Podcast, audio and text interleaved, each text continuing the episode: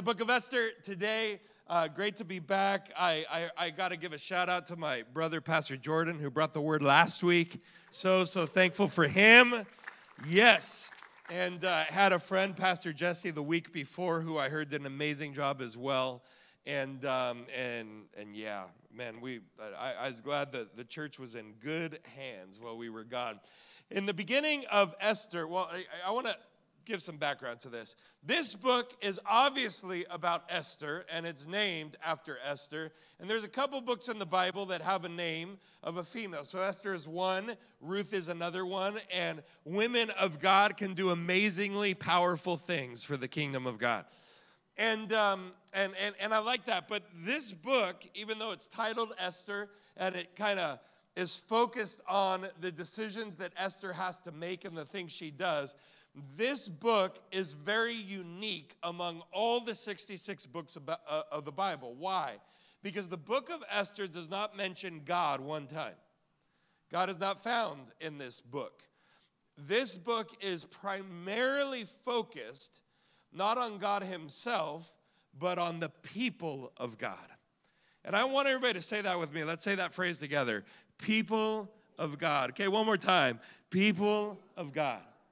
This book is focused on the people of God. In fact, what's really going on, and the reason why Esther had to do what she did, which we'll get into, is because there was a threat against God's people.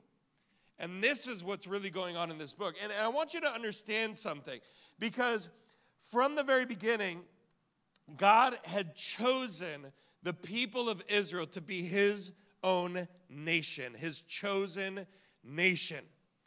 And for this reason, if you ever wonder why there are moments where we as a church might pray for Israel, or if we talk about Israel and how we support Israel, it is specifically not out of any political thing. Everybody always talks about the politics of everything. No, no, no. We support Israel. Why? Because the Bible tells us to. And we are people of the Word of God. Is anybody with me on that? And, and, and this is important because what Israel was, was they were this chosen nation by God. They were chosen by God. Now, when we jump to the New Testament, we have a new chosen nation. Does anybody in this room belong to the new chosen nation? You and I. God has brought us into the fold to be a part of the family of God. And how many are grateful to Jesus for what he did for us to be a part of his family? But, but understand that this is really important because Israel was kind of like the seed. They, they were the beginning part of what God was doing, and then God eventually expands it when Jesus comes to include everybody else. But Paul in the New Testament makes it very, very clear that the gospel was given first to the Jews and then to the Gentiles. And so, what we see in the book of Esther, and I want to just, because I'm going to kind of drill this home today for us, is that Satan has always been against the people of God. Satan will always be against the people of God. And which people of God am I talking about? Well, I'm both. Satan will always be against the people of Israel, the Jewish people, and he will always be against the larger body of Christ, which you and I are included in, grafted into the branches of Christ. And so Satan is against us. And this book is a clear book that shows the enemy's desire to get rid of God's people. But I want to tell you today, once again, if you be- belong to the people of God, give me an amen. I want to tell you today that it is a privilege to belong to the people of God. It doesn't matter if Satan rises up from hell itself to come after us. It is a privilege and an honor to be a part of God's family. And so in chapter 1, King Xerxes, he uh, was having a big party a big banquet, brought a whole bunch of people. His wife, the queen, also had her own banquet, like I guess competing banquet, you know? And, and, and so, either way, the king was doing his banquet, and the king had a little bit too much to, uh, to drink. And so he's a little drunk, and, and what he does is he calls his wife, the queen, over because this wife, Queen Vashti, was a beautiful, beautiful woman. And, and his thinking was, I'm gonna impress all of my invited guests to show them the woman that I got, right? So he's like calling her to come so he can basically have her model in front of everybody and, and, and show like how amazing of a king he is. Well, the only problem was that Queen Vashti was like, no. not going. And so he got really upset with the thing, and he calls together his smart guys and he says, Hey, so, so what should I do? And, and all his smart men are give him this advice. He's like, Well, we got to do something because the way that she disrespected you, you know what's going to happen? If all the wives in the kingdom know what Queen Vashti did, then they're no longer going to respect their husbands. So we got a problem. So they decided that what they were going to do was they were going to banish her from the kingdom. And that's what they did. So he banishes Queen Vashti from the kingdom. And we get to the beginning of chapter two. And in the beginning of chapter two, there's a problem now. The king is kind of a little lonely. He's like, I want a queen. It's like he got rid of the last one, right? So his wise guys again decide to uh, give him some advice and say, well, let's have kind of like a competition. We'll bring in a whole bunch of uh, virgin women, and and then you kind of like decide which one you want to be the queen. And so that's what they do. And guess who was a part of that group? Esther. And Esther shows up as a part of that group, and she ends up being picked by the king to be his next queen. What a crazy reality because Esther is this Jewish woman who does not belong to this kingdom at all, is completely out of place, to be honest, because she is the only Jewish woman that is around the palace. And she is, in a sense, well, she's the queen, she's really all on her own, in a sense, inside the palace and the position that she is in. But there are moments where God places us strategically in order to accomplish the work of his kingdom.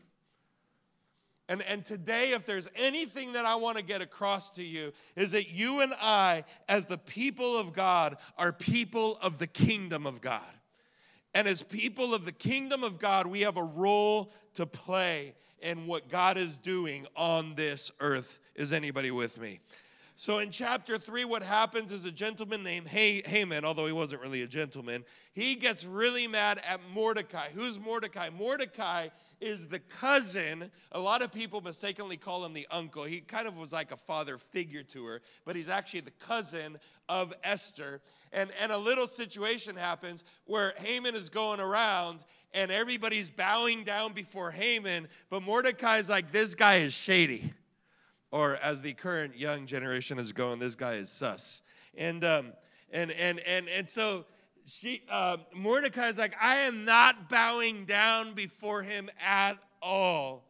By the way, I use that language with my kids just so they laugh at me, all right? It's great. Um, I'm not bowing down. So Haman gets really mad, and this is not in the bulletin or on the screen. Uh, if you have your Bible open, it's chapter 3, verses 5 and 6, or you can just listen. It says this When Haman saw that Mordecai would not bow down or show him respect, he was filled with rage. Now, listen to this. You got to get this right here. He had learned of Mordecai's nationality, or in other words, that Mordecai was a Jew. So he decided it was not enough to lay hands on Mordecai alone. Instead, he looked for a way to destroy all the Jews. Everybody say, all the Jews throughout the entire empire of Xerxes. So, so Haman is mad at Mordecai for not bowing down to him, but he doesn't take it out on just Mordecai, he takes it out on the entirety of God's people. Now, why? Is Haman an evil guy? Yes. But there's more at work here that you need to understand. It's not about Haman. What's really going on is that the enemy is against all of God's people. And what Mordecai did was just the open door for the enemy to use to try to go after all of God's people. And this guy really was shady at the end of the day. So he goes to the king and he basically gets the king to write up this order to have all the Jewish people killed on a certain day. And then from there, we get to chapter four. I'm going to skip it because that's where I'm going to be preaching today. After that is Esther chapter 5, where she goes to the king and presents the problem to him. And um, in chapter 6, uh, Mordecai actually gets honored. It keeps on going. Eventually, Haman is brought to justice for what he did. He is killed. And then, eventually, after that, Esther goes to the king a second time, asking for help with the Jewish people. And the king says, The order that I made to kill the Jews cannot be taken away. But what I can do is make a second order. And his second order was that all the Jewish people could arm themselves to protect themselves. And that's what happened. And on the day that it came, God supported his people, and the Jewish people rose up and defeated all of their enemies. And let me tell you, God takes care of his people. I'm going to say it again. Just you guys did a great amen, but I got to say it again. God takes care of his people. And if you are part of the family of God, God is going to take care of you. And so, with that in mind, let's go to chapter 4 where I want to focus on basically just a conversation between Mordecai and Esther and, and, and what happened there. The title of my message today is For Such a time as this. Can everybody repeat that with me? For such a time as this. Chapter 4, right at verse 1. When Mordecai learned about all that had been done, as in the order from the king for the Jewish people to be killed, he tore his clothes, put on burlap and ashes, and went out into the city crying with a loud and bitter wail. He went as far as the gate of the palace for no one was allowed to enter the palace gate while wearing clothes of mourning. And as news of the king's decree reached all the provinces, there was great mourning among the Jews. And then the next part, what is the first thing that all the Jews did? They what? Fasted. Say it one more time. They what?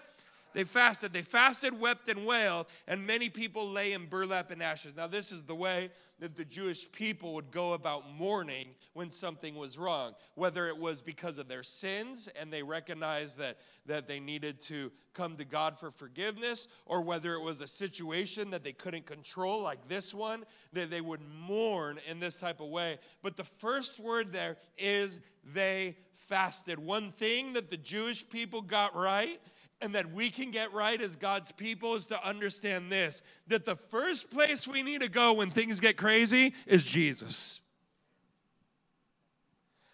You know what? I, I, I find it really interesting when people on social media share like their worst problems that are going on right in the moment. And I have found out and realized that what happens is that because they have no hope, what they're hoping. Now let me be clear this is not an anti never share your problem ever share your problems you know with friends on facebook or wherever you want type thing. No of course. I mean there's people that share problems and ask for a prayer and all that and that's great and wonderful. Um, what i'm talking about is people that uh, write and put it out there in such a way that they're just hoping for everybody's pity and everybody to defend them. Does anybody know what i'm talking about because they're mad at somebody else and this person treated me bad. And, and they put it all out there just for everybody to see. And, and, and those are people that are, what watch this, even if they're believers, it's a problem. They are hopeless because their first place that they go to is to get empathy from other people than to go to the feet of Jesus and say, Jesus, I am broken and I am messed up and I've been mistreated, but God, I need you. I need you. I need you, Lord, to do something for me because I can't do it, but I know that you can. And I want to encourage you as the people of God if Satan rises up against you, if things go really bad, if you are in difficulty, then you choose to step right to the feet of Jesus and say, Jesus, you are the one that has the answer for what I need and for what I am going through. And so that's what they did.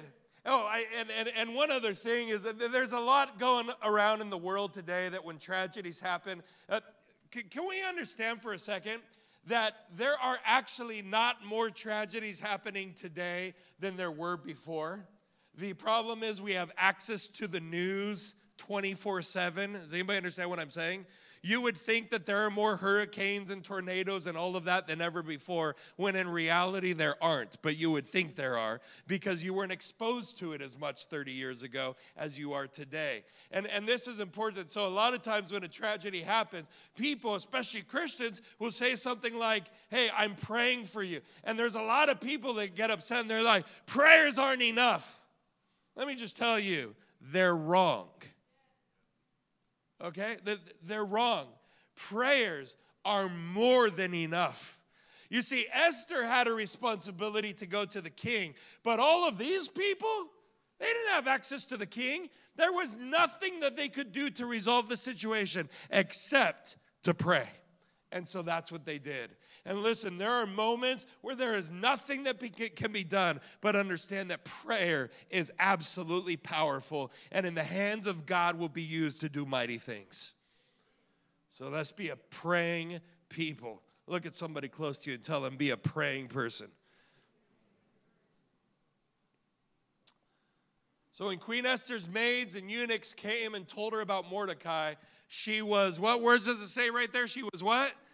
Deeply distressed. Everybody say it with me.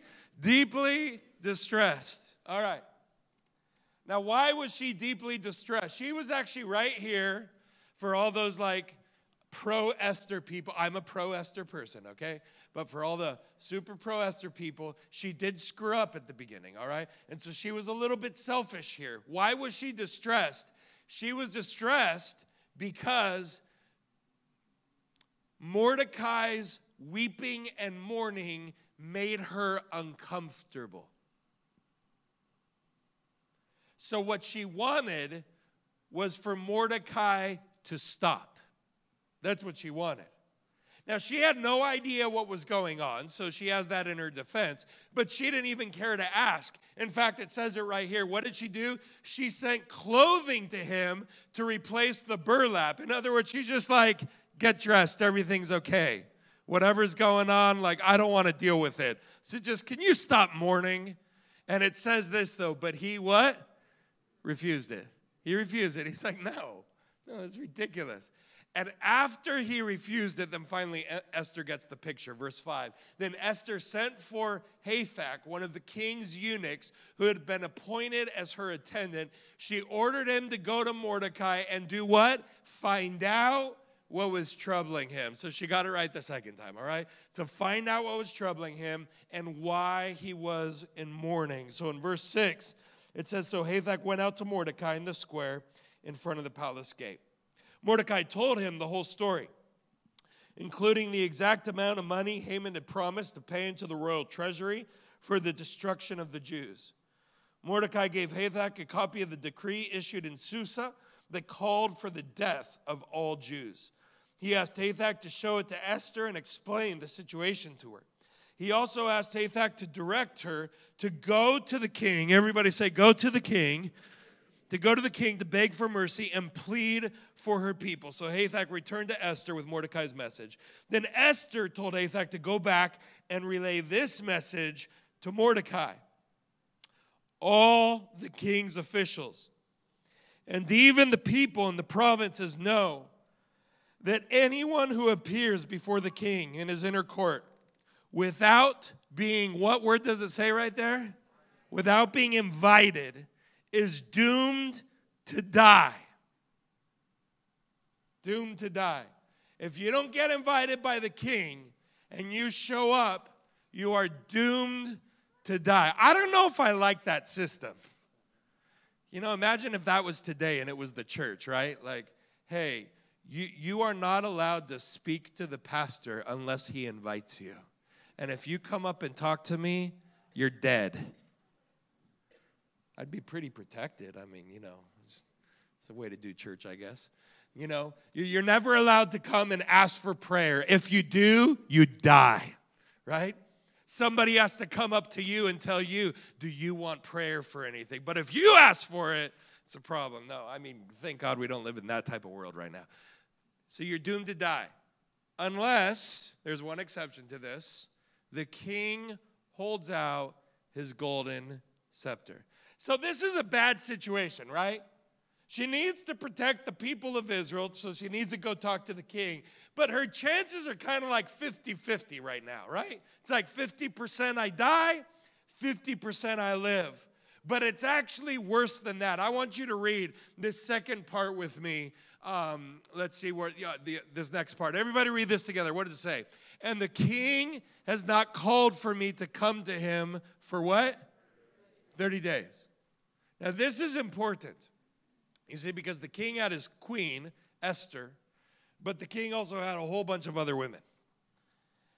And what this is saying, what she is saying, is that the king has been inviting other women, his concubines, to be with him, but he hasn't invited me for an entire month. Basically, what she's saying here is he might be sick of me at this point.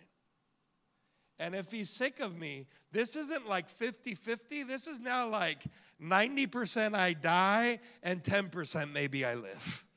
This is a pretty horrible situation, and I don't know if I want to risk it.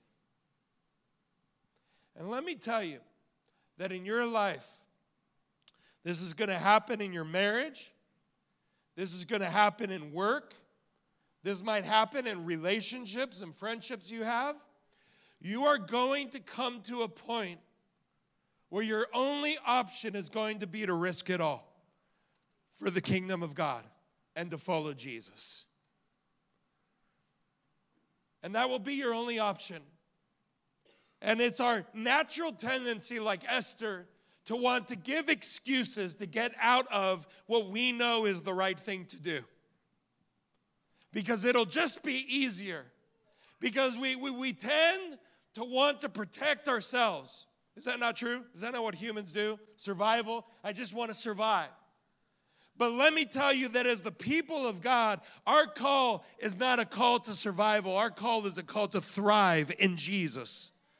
And to understand that in Him we have hope because somebody can kill the body, but they cannot kill my soul. And my soul is fully alive in Jesus, and I know where I am spending eternity. But she has these excuses because she wants to get out of it. She doesn't want to risk anything. She wants to stay away from the difficulties, even if it means the death of her people, but at least I will be alive. So Hathach gave Esther's message to Mordecai. Then in verse 13, what's going on, guys? How's the preaching going? You liking it? Maybe I should give you the mic. You can preach too. Yeah. At least you get some milk while I'm preaching. That's great.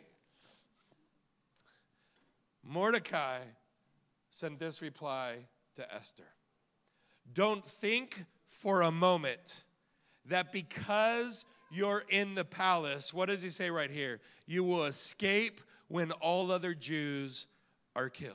He's like, if all the other Jews are killed, guess what? You're dying too. Don't think that you're safe in the palace. But then he says something really interesting right after this. He makes it really, really clear. He says, and watch it right here in the second part of verse 13. I've got five, so you know, they can run around. I'll just keep on talking. It is all good. We love kids in our church. I'm sorry. Was it something I said? Was it? it's okay. We're all good. He says, Listen, you're not going to be able to survive this. And notice the next part that he says. If we could put it up on the screen. If you keep quiet at a time like this, what does Mordecai say? Deliverance and relief for the Jews will arise from some other place, but you and your relatives will die. What I want you to see here and what he's saying is, I want you to see his hope. He's telling Esther, listen, the people are not going to die. God cares for his people. But you have a job to do. And if you don't do your job, listen, God will still take care of his people, but you're to die. And so, Esther, the better option is to be a part of the work of the kingdom, to work for God's purposes rather than ignoring it and escaping it. Because when you walk away from who God has called you to be, when you walk away from what God has called you to, oh, you may not die physically, but there is a death that happens at the level of the soul. And I'm not talking about where your eternity will be. No, no, no. You believe in Jesus, you are going to heaven, home with Him. But the rest of your life, you will live answer, asking this question What if? What if I had done what God told me to do? What if I had followed Jesus down that path? And you will live the rest of your life wondering what it would have looked like if you would have risked it all for the sake of Christ. And I'm telling you that there are moments in your life that come where you have to make that decision because God has placed you on this earth with a purpose. And God, I want you to know this God will always care for his people. And who again is in this room and you are a part of the family of God. And when you live your life for the purposes of the kingdom, God is going to care for you. This is so important to understand. And then he says this in the second part of verse 14. I want everybody to read this together. This is the core of the message. Who knows? Let's read it. Who knows if perhaps you were made queen for just such a time as this? Who knows if you were made for such a time as this? And I want to tell you today that you are alive today for such a time as this. You are working where you are working for such a time as this. God has placed you where He has placed you for such a time as this. God has put you in the family He has put you in for such a time as this. And the reality is, what happens so often is we want to be like this picture of this animal that does a thing with their head the ostrich the head in the sand or in the dirt. Now, I just want you to know that the reason why ostriches put their heads in the dirt is not to ignore the world. The reason why they do it actually is because they have eggs that they have laid and they are moving them around and making sure that they're protected. Um, so, in case you thought that the ostrich was just being weak or something, it's not. It's being a good mom, all right? But from this, we have gotten our phrase, putting your head in the sand to basically ignore everything that is going on. This is what Esther wanted to do. She wanted to just say, Not my problem, not my problem. But you know, if you look at the picture, you realize something that if your head is in the sand, the rest of your body is exposed, and you won't see the enemy coming that will take you out. So, head in the sand is not a way to live. What I would like to do today is to actually encourage you, motivate you, push you to be the type of person that pays attention to what is going on in the world. That pays attention to what is happening, but not to be afraid. In fact, the most fearless people should be the ones that are in this room right now you should be able to look at all the craziness that is going on in the world and be like, it's okay because I belong to the kingdom of God and God takes care of his people. And so I'm good. I'm fine. But it's important to know what's happening. Why? Because God wants to use you. Because while you are good, you got a bunch of coworkers or neighbors or students at school that you know or whatever that are there and they don't know what to do because they don't know Jesus. And they're looking around and they're going, the thing is hopeless. But you, you are standing strong in the hope you have in Jesus. And you look around, you look at them and you go, yeah, yeah, don't worry about it. What do you mean, don't worry about it? I'll because I know somebody. And I'm looking at the economy. The economy is a disaster right now. But you know what? You and I, as the people of God, are not under the economy of the United States or the world. We are under the economy of the kingdom of God. Understand that. We continue to live generously. I don't stop giving because all of a sudden the economy is bad. I know God's going to take care of me. How? Doesn't matter how. He'll do it. He's God. If He made the universe, He'll figure out how to take care of me. That's up to Him and I'll let him be in charge of that one. I'll just do my job of following him and doing what he has called me to do. And the reality is, we, we went on vacation, right? And we get on vacation, and within the first couple days, it looked like the world just started falling apart. I, I'm serious, no joke. If you're paying attention, for example, right now in Sri Lanka, there are protests that have been happening, and the president of Sri Lanka uh, ran away from his position, ran away from the country, is no longer in the country. It was actually kind of funny to see because a whole bunch of protesters, I'm not advocating for this or anything, you know, but but the protesters actually made it to the presidential palace and they were sitting in the bedroom watching the TV, the news about the protest. I'm like, that's hilarious. Your protesters in the palace watching the news about the protest. That was great. But they're protesting. Things are really bad. The country is in major debt. They can't pay their bills. Massive problems have started. There's different causes of it, um, but but that happens in Sri Lanka. Then all of a sudden we get news that Boris Johnson, the Prime Minister of the UK, the United Kingdom, decides to resign from his position. This is crazy. This doesn't happen normally. Normally, you leave because you're voted out. You don't just resign. But all of a sudden, he resigns. But not only that, we got, I think it's in the Netherlands, if I'm not mistaken, a whole bunch of Dutch farmers and their tractors that are protesting. If you've seen that one, that one's interesting. And uh, there's all these crazy rules and laws and things they made that have made it absolutely difficult for them to do the work they're supposed to do. And so, all over the world, from South America to Europe to Asia to everywhere, all these protests are happening, all these crazy things are happening. And you look at the world and you go, it's all going crazy. And I look at that and I go, yeah. But I've got Jesus. And I'm going to be okay. We know that the war in Ukraine is continuing to go. It's been five months that it has been going on. The truth is that most every single um, mass media outlet on there is not actually sharing the complete information of what's really happening in that country. And um, I, I, pay attention to it almost every day because it's a pretty big situation.